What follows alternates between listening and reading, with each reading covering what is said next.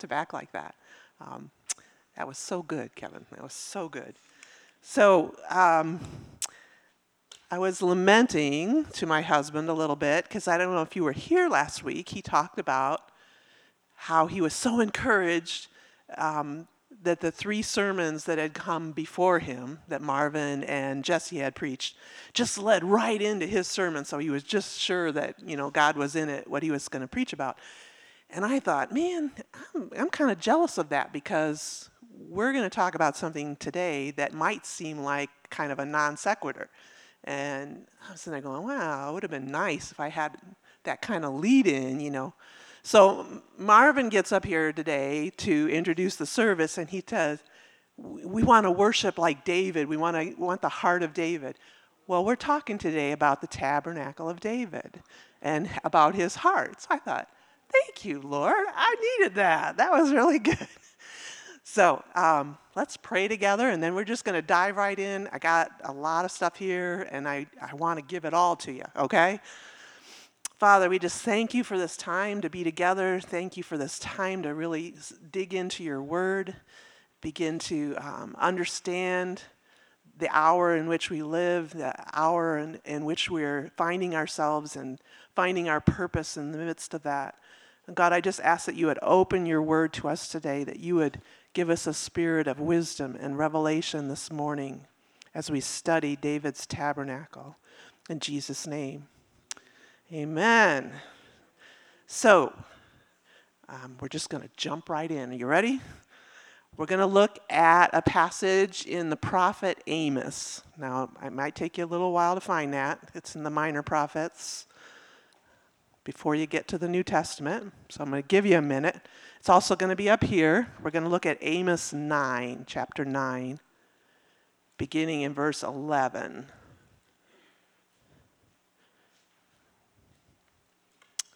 All right, you ready? This is a prophet.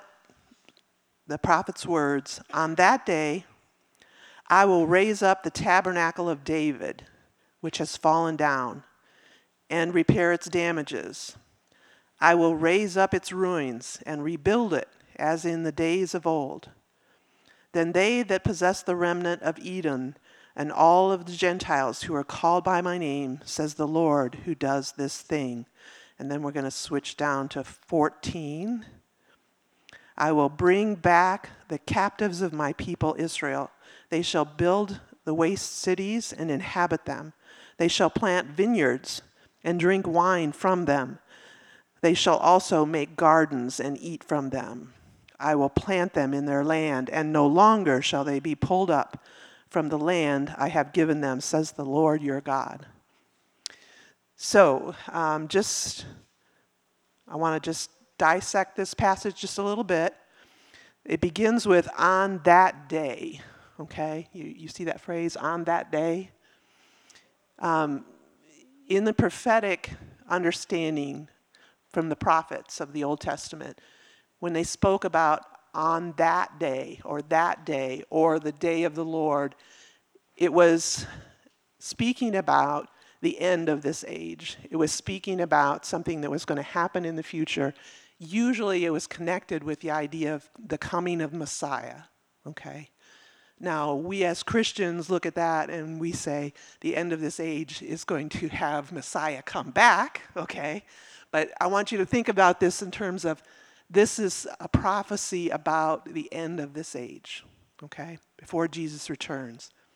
So he says, On that day I will raise up the tabernacle of David. And that's going to be our topic today.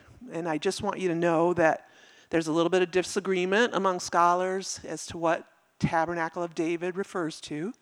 Some scholars believe it just refers to the lineage of David of which Jesus, of course, is in that lineage. So it could refer to the reestablishment of the kingdom under Jesus, under the lineage of David. However, um, other scholars believe that if they were really talking about the lineage of David, the idea would have been to say the house of David. That would have been the more common way to express that, not the tabernacle of David. By the way, tabernacle just means tent or temporary shelter, booth, okay? It's an old word, I guess, maybe, tabernacle. so today we're going to take this as meaning literally the tabernacle of David. Okay? And we're going to talk about what was the tabernacle of David? I mean, that's maybe not something you've ever heard teaching about before. So, also included in this passage is they will possess the remnant of Edom, which, by the way, Edom were the historical enemies of Israel, and talking about them possessing them, that their enemies are going to be um, owned by them, if you will. Okay, that their enemies are no longer going to be their enemies. Think about who the enemies of Israel are. Israel are at this point, um, and you have to include Islamic nations. Do you know God's saving souls in the midst of these Islamic nations? Okay. But that's, that's a bunny trail. Okay. Um, and all the Gentiles who are called by my name, says the Lord who does this thing. So I want us to look at, you know, we're trying to understand what that means. All the Gentiles who are called by my name. And it's always good if you can get scripture to explain scripture, right? Okay, so this passage is referred to in the New Testament. Did you know that? It's in the context of when they had the Jerusalem Council because there was a lot of confusion about Gentiles were getting saved. and they kind of didn't know what to do with that. Gentiles were getting baptized in the Spirit.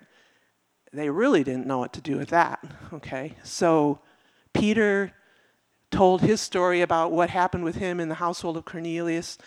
Um, Paul was telling his story about, hey, they're getting saved and baptized just like we did, okay? And so in that Jerusalem council, we're going to look at it, it's Acts 15, if you want to turn to it. We're also going to have it up here. Acts 15, almost there.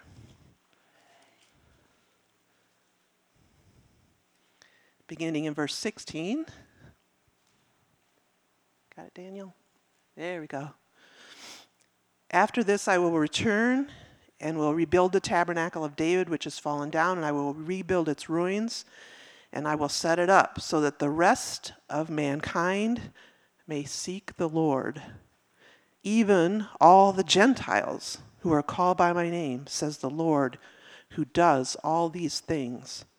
So um, James is the one who's speaking here. He's connecting up this idea of the rebuilding of the tabernacle of David and the salvation of the Gentiles. Okay? So, the final verse that we looked at in Amos 9 talked about Israel being restored to the land. So, I want you to keep in mind those three things the rebuilding of the tabernacle of David, the salvation of the Gentiles, and Israel being back in the land and enjoying the land. Okay? Those three things. So, we want to look at what was David's tabernacle. Have you ever heard anybody heard of David's tabernacle before? Few people. Okay. All right. So, in order to understand David's tabernacle, we got to back up a little bit. We got to back up to the Ark of the Covenant. Oh, by the way, I forgot, Kevin. Can you pass out the the sheets. They're on the back table. Totally forgot about that, sorry. So I've gotten a, a sheet here with the scripture references so that you can look it up later. I'm not preaching from this sheet, but I want you to have trust that what I'm telling you is the truth, okay? That this is what's in scripture. So the Ark of the Covenant. Um, when Moses led the Israelites out of Egypt, they're in the wilderness, okay? You've seen the movie Ten Commandments, you know that, you know, Moses led the Israelites out of Egypt, right? They are in the wilderness, they're living in tents, and God gives Moses instruction that what he is to do is to build a tent, which would be called the tent of meeting, okay? and he gives directions for all the furnishings that are to be in the tent. But the center point, the very heart of everything that's going on in that tent, was the Ark of the Covenant. And Daniel, there's a picture of that, an artist rendering of that. If you could, yeah, there we go. It's pretty accurate, except for the poles. The carrying poles should be covered with gold as well. Okay. So, what was this Ark of the Covenant, right? It was a box built out of acacia wood, covered with gold on the inside and the outside. The top of the box was not wood, the top of the box was solid gold, a solid slab of gold. And the artist's rendering here, that's cherubim that were on the top of the ark. Okay? So the amazing thing about this is it was meant to represent the glory of God in the midst of Israel. It was meant to represent the very throne of God. Okay? This is not the throne of God, of course, but it was meant to represent to them so that they had something that spoke to their hearts of God is with us, God is in the midst of us. Okay? God makes this remarkable statement. This is from Leviticus. He says, I will appear in the cloud above the mercy seat. By the way, the lid of the Ark of the Covenant was called the mercy seat. What a good name, the mercy seat. All right? This Ark of the Covenant was to be behind a very heavy veil. It was not to be seen by the average Israelite, it was not to be touched. It was just to be a presence there. Okay? There was one time when a human being could approach the Ark of the Covenant, the presence of God that was there. One time. Every year, there was one day, and it was called the Day of Atonement. And on that day, God had commanded that the high priest would purify himself. He would go in behind the veil in the presence of the Ark of the Covenant and he would sprinkle blood on the mercy seat.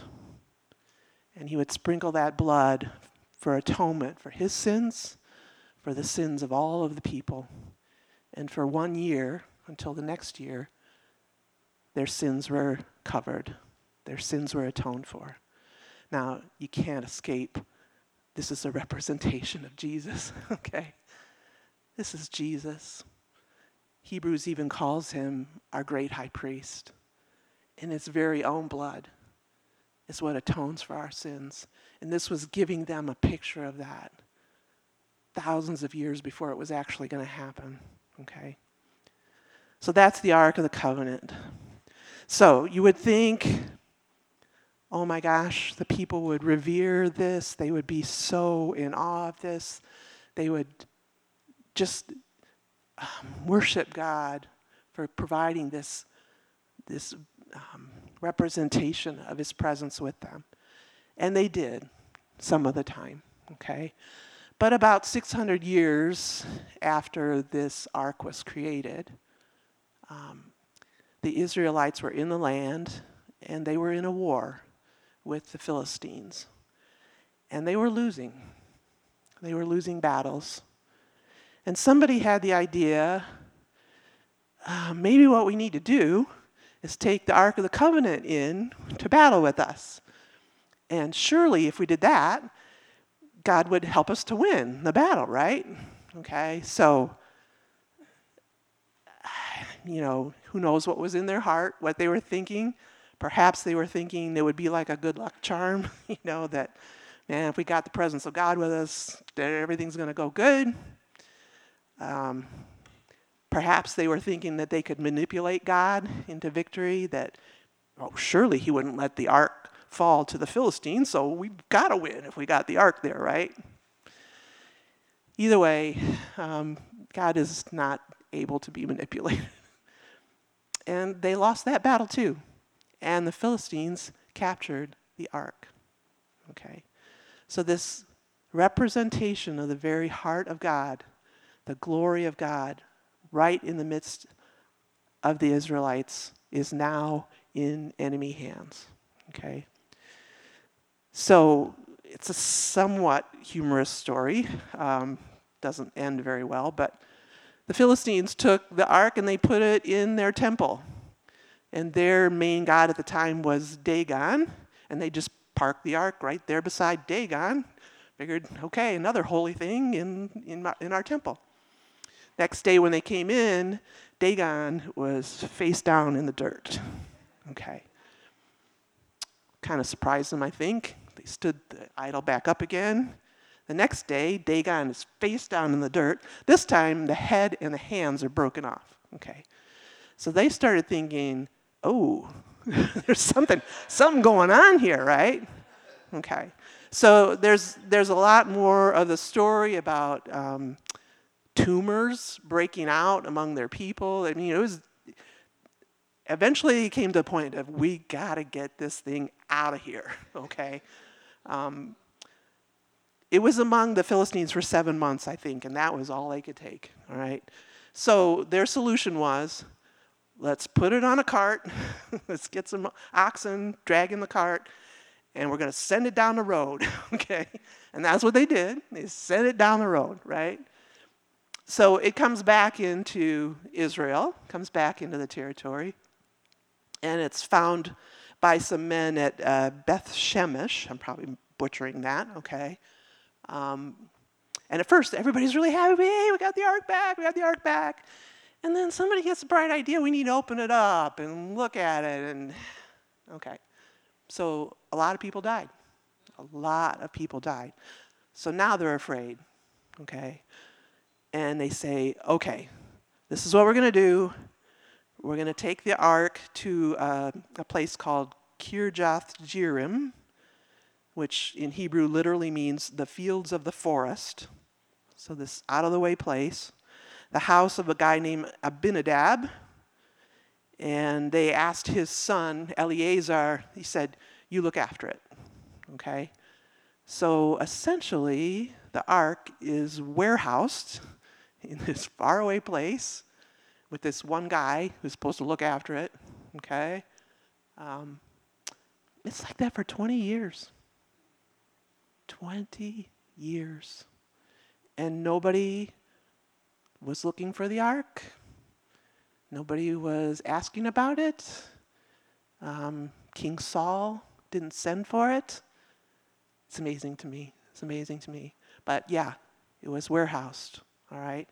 So, that's the ark story, and it's going to intersect with David in just two seconds, okay?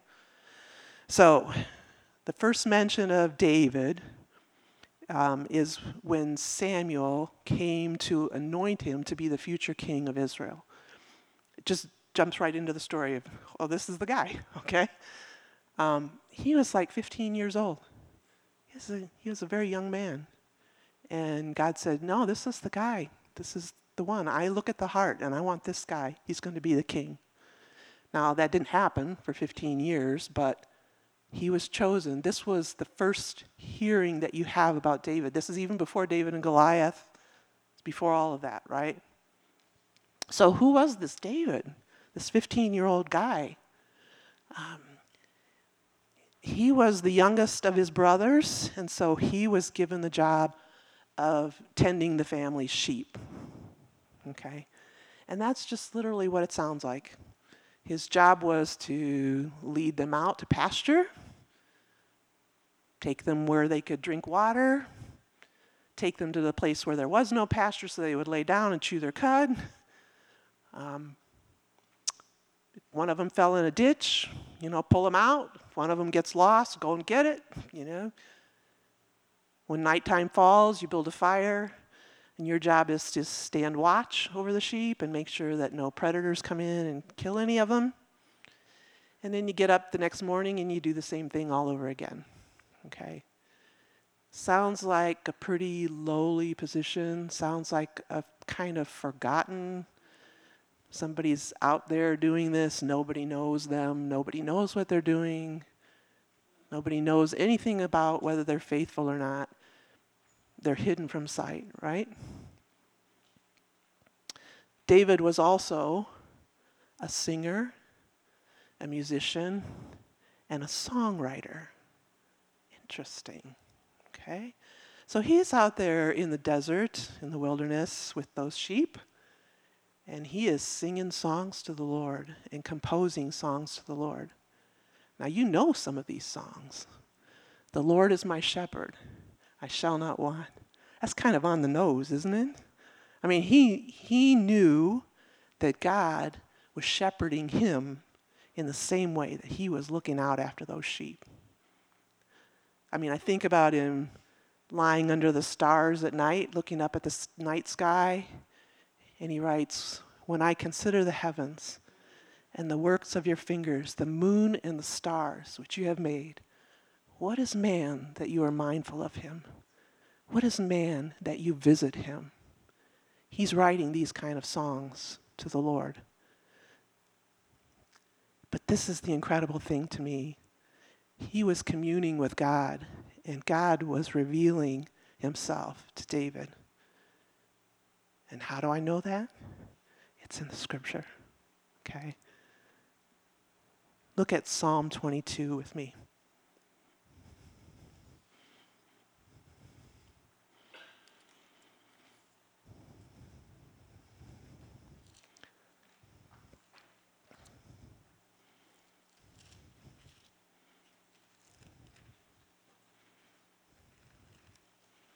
Psalm 22, and we're going to start with verse 14.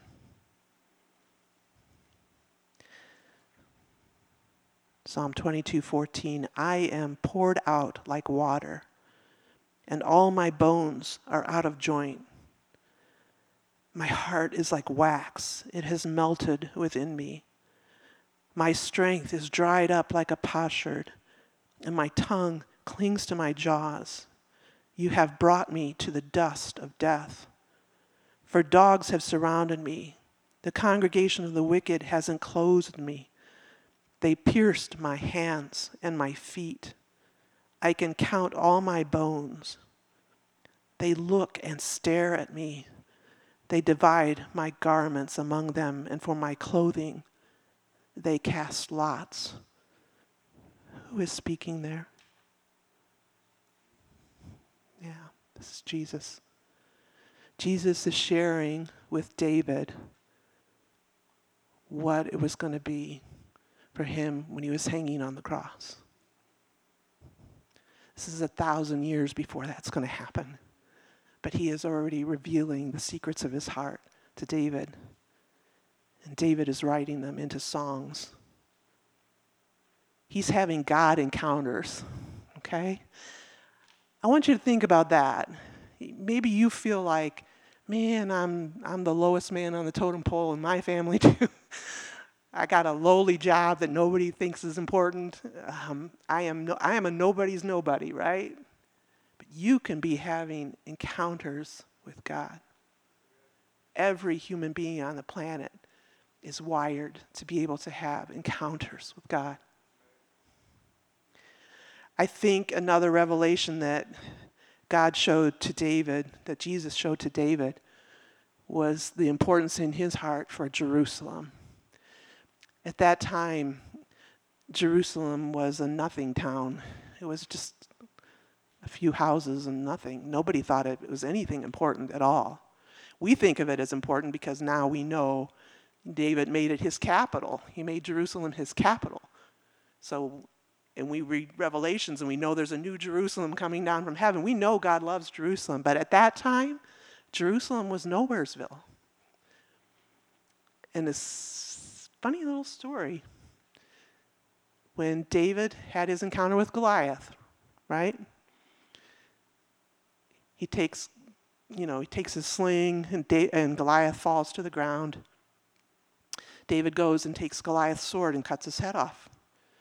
Do you know where he took that head? You probably don't. It's really easy to miss it. He took it to Jerusalem.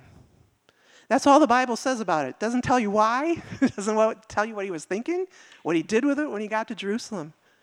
But I, I like this picture of the enemy of God's head being taken to Jerusalem, where Jesus is going to be crucified and is going to atone for the sins of the whole world his Goliath's head is buried there somewhere. I love that. I love that. But how did he get that revelation? Okay? How did he get that? It was from communing with God. Nobody taught him that. Nobody was able to tell him that except one person. And I think David also probably had a heavenly visitation. But I'm going to hold that till later, okay? Just keep that in your mind. I'm pretty sure he visited heaven at one point. This is what God said about David I have found David, the son of Jesse, a man after my own heart, who will do all my will.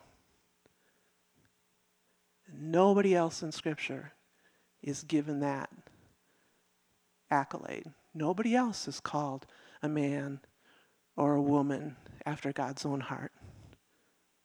Just David. Just this little shepherd boy watching out over the sheep. So, when we're beginning to explore the heart of David, as Marvin was saying, we have to look at something. David made a vow. He made a vow before the Lord. And we don't have the actual vow recorded, but we have the commentary on the vow recorded. Okay? And that's in Psalm 132. So we're going to pull that up real quick.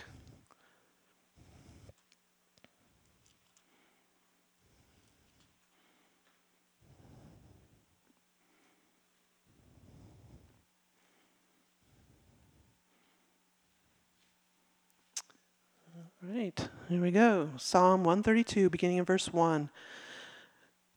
The writer of this song says, Lord, remember David and all his afflictions, how he swore to the Lord and vowed to the mighty one of Jacob Surely I will not go into the chamber of my house, or go up to the comfort of my bed. I will not give sleep to my eyes or slumber to my eyelids until I find a place for the Lord, a dwelling place for the mighty one of Jacob.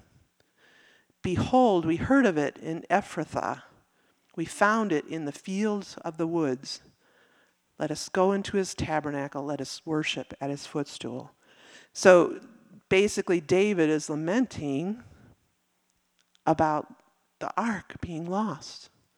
He's saying it's in the fields of the woods. Everybody knew that. Everybody had heard about that. He'd heard about that since he was a boy. The ark is parked in Abinadab's house in the field of the woods. That's what Kiriath Jearim means. Okay? He says, Behold, we heard about it in Ephrathah. Ephrathah means uh, Bethlehem.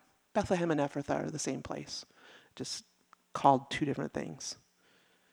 He is making a vow before the Lord. I'm not going to build my own house. I'm not going to rest until this happens, until we bring back the ark and it's restored to its proper place of honor and glory in our midst. Okay? So, it was just not acceptable to David that the ark would be treated with that kind of disregard and contempt because he knew that it represented God's presence with them. And that was all important to David. All important. That's what his life was about. So, his first act when he became king, his very first thing that he did, gathered all his leaders together and we're going to get the ark, going to bring it back. Okay, they had a, a little misstep at the beginning when they were trying to bring it back, and we won't go into all of that today, but they ended up bringing it back. So, what did he do with it? Okay. He built a tabernacle, built a tent, put the ark in the tent. Now, here's the question for you Did he put the big, heavy, thick veil around it so that no one could see it and no one could interact with it?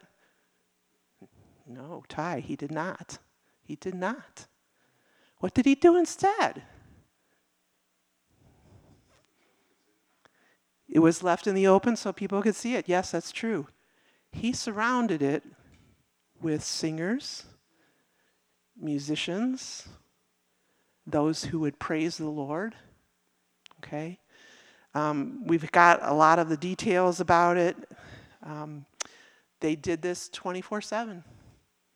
His throne was surrounded by worshipers 24 7. Okay? And we're going to look at some of those, and we're just going to go through them really quickly because I want you to understand this is documented in Scripture. This is not somebody's fanciful idea about what it might have been like. This is the way it really was, according to the records that we have of his kingship. Um, so we're going to go through them real fast. Daniel, if you would. First Chronicles 16:4. He appointed, uh, that's David, he appointed some of the Levites to minister before the ark of the Lord, to commemorate, to thank, to praise the Lord God of Israel. First Chronicles 16 37. So he left Asaph and his brothers there before the ark of the covenant of the Lord to minister before the ark regularly as every day's work required. He's funding this out of his treasury, okay? All of these ones that are ministering before the Lord, he's paying for it. These are the singers, heads of the fathers' houses of the Levites who lodged in the chambers. They actually lived there okay? So they could be nearby. And were free from other duties, for they were employed in that work day and night. Okay? All these were under the direction of their father for the music in the house of the Lord with cymbals, stringed instruments, and harps for the service of the house of God. Asaph, Jeduthun, and Heman were under the authority of the king. So the number of them with their brethren who were instructed in the songs of the Lord, all who were skillful, was 288, and they cast lots for their duty, the small as well as the great, the teacher with the students. Essentially, you got all of the tribe of the Levites, and they would pull out 288 of them by lot to do this service for, I, I don't know for how long of a period of time before they would do that again and rotate some more people in. And one more. Now, the Levites were numbered from the age of 30 years and above. The number of individual males was 38,000, and of these, 24,000 were to look after the work of the house of the Lord. 6,000 were officers and judges. 4,000 were gatekeepers, and 4,000 praised the Lord with musical instruments, which I made, said David, for giving praise. Okay. So it's a large number of people. Um, you know, kind of estimated about 10,000 people were involved in this project. This was not a small undertaking, but it was important to David that the Lord be praised, that the Lord be worshiped and revered, and that we would do it together around his throne. So that's why I say I think David had heavenly visitation because nothing, nothing like this had ever been done before. And you might look at that and go, well, that's kind of a harebrained idea. Why did David do that? And why did God let him do that? I think it's because God was all in favor, okay, first off, and because it mirrored what is going on in heaven even right now as we're sitting here, okay? We're just going to take a quick look. And uh, guys, I'm trying to do a quick flyby here so that we don't go too long, all right? We got to look at some passages in Revelation to see what it looks like in the heavenly realms right this very minute. The four living creatures, each having six wings, were full of eyes all around, and they do not rest day or night, saying, Holy, holy, holy, Lord God Almighty who was and is and is to come. You understand, this is 24 7. This is going on. You'll never go to heaven and ever see this having them taking a break and nobody's doing anything right now. And we'll be back in 10, right? No, no. This goes on continually, all right? And Daniel, go ahead and go to the next one. Now, when he had taken the scroll, this is Jesus took the scroll, the four living creatures and the 24 elders fell down before the Lamb, each having a harp and golden bowls full of incense, which are the prayers of the saints. By the way, this is interesting. The 24 elders being the human beings that are in this situation. In one hand, they have a musical instrument, and in one hand, they have a bowl full of incense, which are prayers. Bringing together of worship and prayer, okay? You are worthy to take the scroll, to open its seals, for you were slain and have redeemed us to God by your own blood, out of every tribe and tongue and people and nation, and have made us kings and priests to our God, and we shall reign on the earth. And then the last one, Daniel. Then I looked and I heard the voice of many angels around the throne, the living creatures and the elders. And the number of them was 10,000 times 10,000 and thousands of thousands, saying with a loud voice, Worthy is the Lamb who is slain to receive power and riches and wisdom and strength and honor and glory and blessing. So if we were able to visit heaven, and I hope someday, maybe, before I die, I would like to do this, okay? After I die, that's okay too, but I would like to see this, the glory of this, the majesty of this, where God and Jesus are given the preeminent place. And there's no there's no half-hearted. Okay? Sometimes I'm I'm hard on myself thinking you're just too half-hearted, you know, you need to go after this, okay? I don't know if you've ever had that thought, but in heaven it's not half-hearted at all, okay? So, Daniel, if you could pull up Amos 9 again want to look at this again with fresh eyes.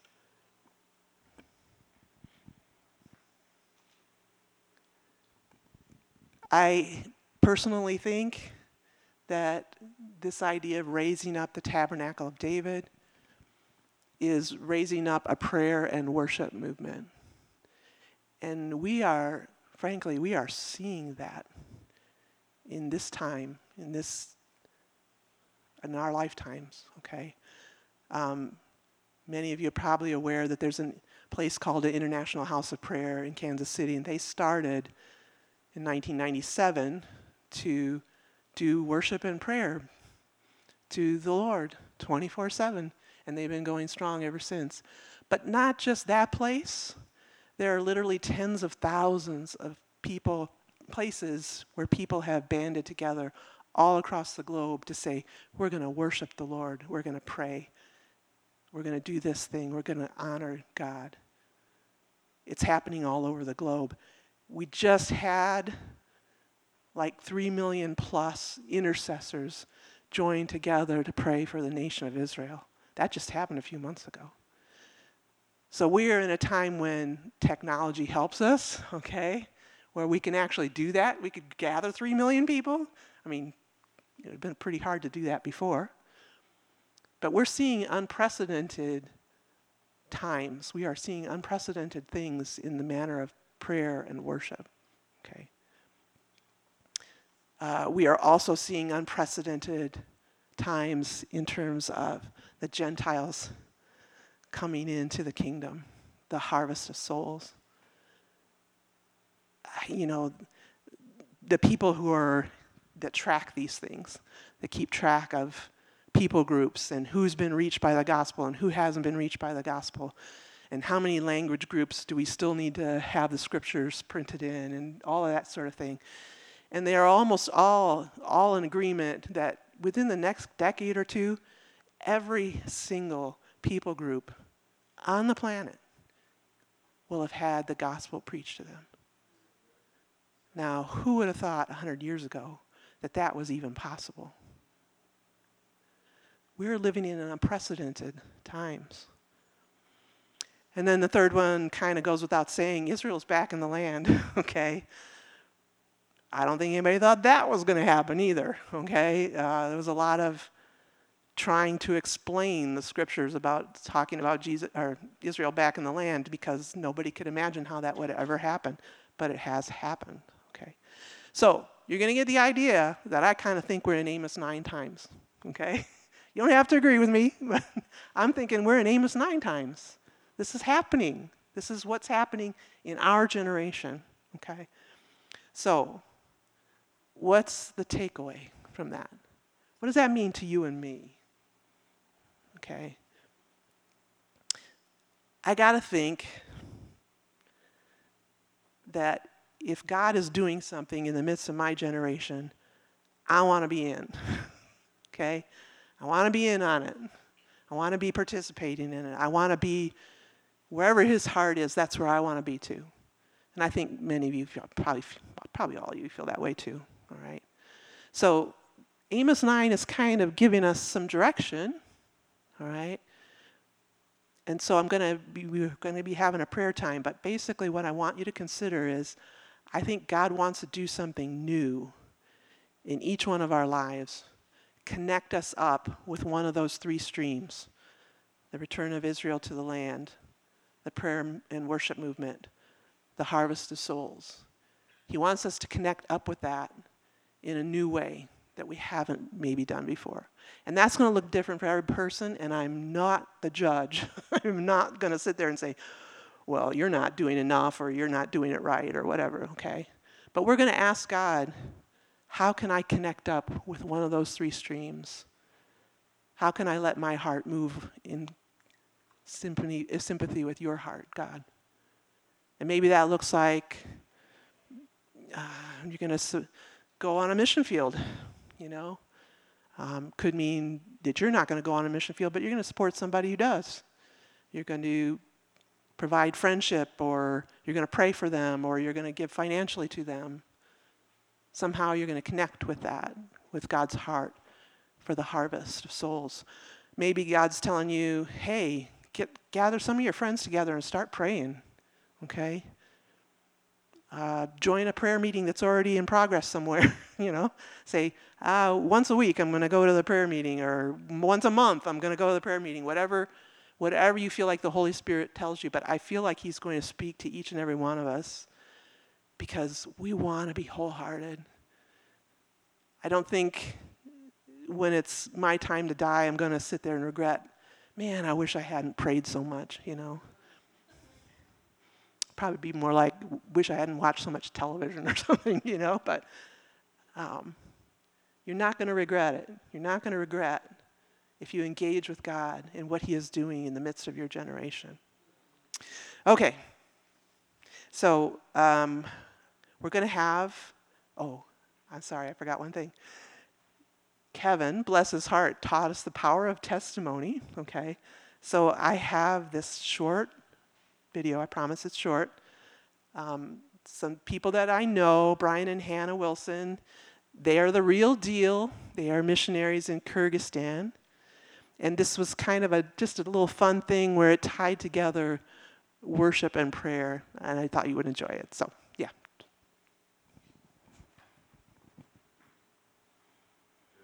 Uh. I wanted to tell you It's a his son, because Aiden, by the way. honestly, God is doing something remarkable here in Kyrgyzstan. It's so incredible, uh, and it really reveals the power of prayer. And I'm sure you remember that last year when we first got to Kyrgyzstan, uh, we were serving at a community center, and we served there for six months as they needed us. And we were serving in the orphanage um, out in Molovodny, and serving, loving on these kids, serving the community center, um, going to, to houses and, and loving on people.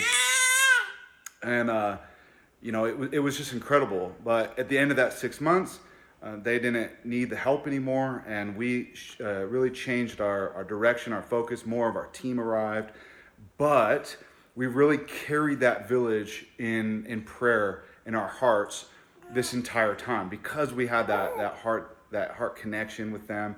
Uh, we just loved it. We love these people. We love them, and so we've been lifting them up. And and so fast forward, we get to this just a couple weeks ago, and we're hosting our, our second OR team, the first OR team that's actually able to stay in the guest house that you all have helped us get. And so it's just amazing the way that the Lord has provided. Uh, we were able to raise, you know, over two hundred thousand dollars, get a hundred thousand dollar loan. We're believing that the Lord's going to pay the rest of that off.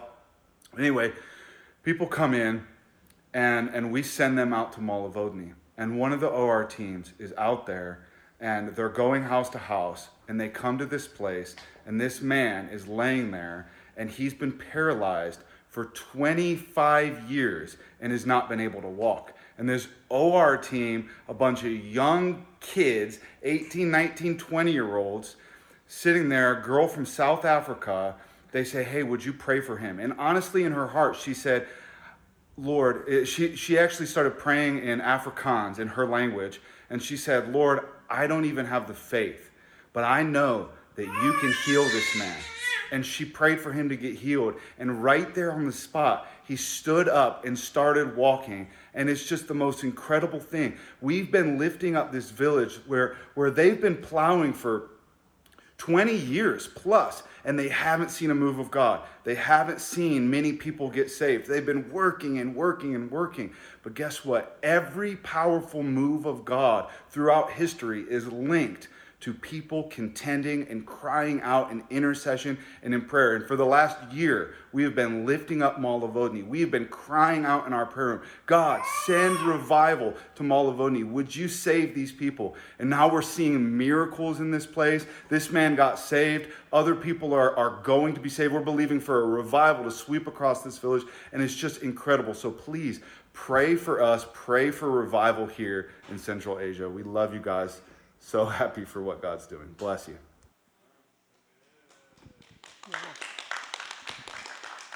Kevin says I should remind everybody these this couple was actually in this church, um, not members of this church. They came with Kirk Bennett to minister in this church, and so we actually know them. This is real. This is real. This is not somebody's made up story. Okay, so I'm going to have us all stand. I'm going to pray for you. I'm going to give you a moment yeah, Jesse, thanks. If you could come up. I'm going to give you a moment to just be before the Lord, have a conversation with Him if you want to about what does the next step look like for you, okay? Um, and I will, I will just open us in prayer, and then we'll do that, and then Jesse's going to close us, okay? Yeah, Jesus, we just want to be all in. We want to be wholehearted, following after you. We, want to hear your voice and be able to respond to it and have um, 100% obedience coming from our lives. And so, God, I just ask that you would um, be speaking to each of my brothers and sisters that are here, that you would whisper to their hearts uh, a way forward for them, the next step for them, how they can move into your purposes and um, see see you move in the midst of their generation. So just take a moment.